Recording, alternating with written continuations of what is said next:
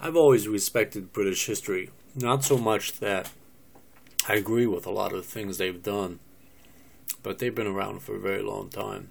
You know, they go back to uh, 88 uh, AD. Some of their very first kings came about that time. And um, they've been in a lot of wars. a lot of wars. Of course, many countries have, including America especially since World War II, America's been into a lot of wars that we shouldn't have been into. As far as liberty is concerned, no, there is no such as. I mean, as Americans, we all strive to have liberty, but we know, especially in the electronic age or the digital age that we live in, we know that our liberty is well constricted.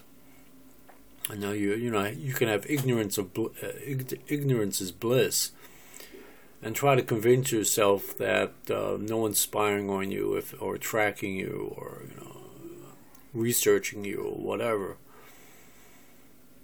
If you sort of you know put that out of your mind so to speak. But it exists there. It goes on constantly 24-7 by the nsa fbi cia atf you name it. So liberty in its concrete sense does not exist, and neither neither has it really existed at any time in all of human history, um, including British history or European history. Um, there's always been those that will be subjected to um, some kind of confinement, be it in the abstract or the concrete, meaning either they throw you in prison for charges that that you shouldn't have been charged with, or in the um, in the concrete sense as well.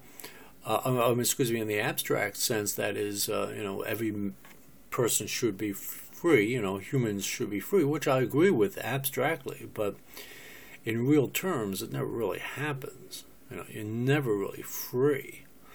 I mean, um, there's, there's so many regulations and rules in society that you can never really do what you want to do. You know, I mean, as long as you're not inciting or provoking violence or hurting others or other people's liberties, then then it's cool. You know, it's it's cool. Especially in my book, it's cool. Um, unfortunately, the government that we have in, in America, the federal government, uh, can be quite heavy-handed, and I'm sure that happens in Europe as well. So, as far as liberty, hmm, you know, and as far as like this. Um, College Board or the advanced placement exams sort of twisting around things as far as history is concerned. Now, that's the scary part. Because what it's basically doing is, is um, brainwashing or re brainwashing students to look at life in a different way. Because in order for you to get your degree, you must go along with the curriculum. And the curriculum is dictated by these people that are in charge of the advanced advanced placement exams. So if let's say you want to get a degree in history, or you want to get a degree in uh, social science or whatever, or in sociology or any of that, uh, you'll have to do it according to how they want you to think, and not really as to what really happened in in real terms. Um, so, you know, it's liberty is a um, it's a nice idea, and even though, uh, including myself, I strive to have my liberty in place, especially from the federal government's uh, constraints. I also accept the fact that there's no pure liberty. You understand? There's never really. You cannot just go out and do whatever you want, even if you live in the woods uh, nature itself will make sure that you don't have total freedom.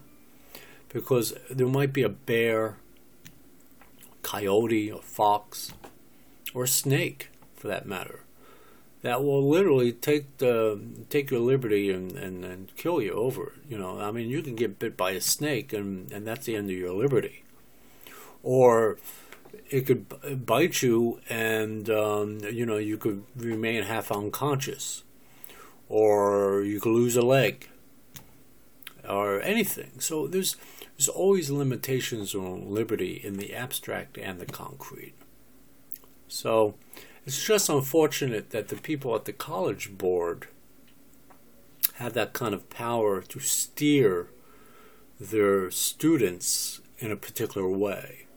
But that's been going on for a very long time. That that goes back to actually to uh, at least in America to about 1902 with the Rockefeller Foundation, when they started to do social engineering in classrooms.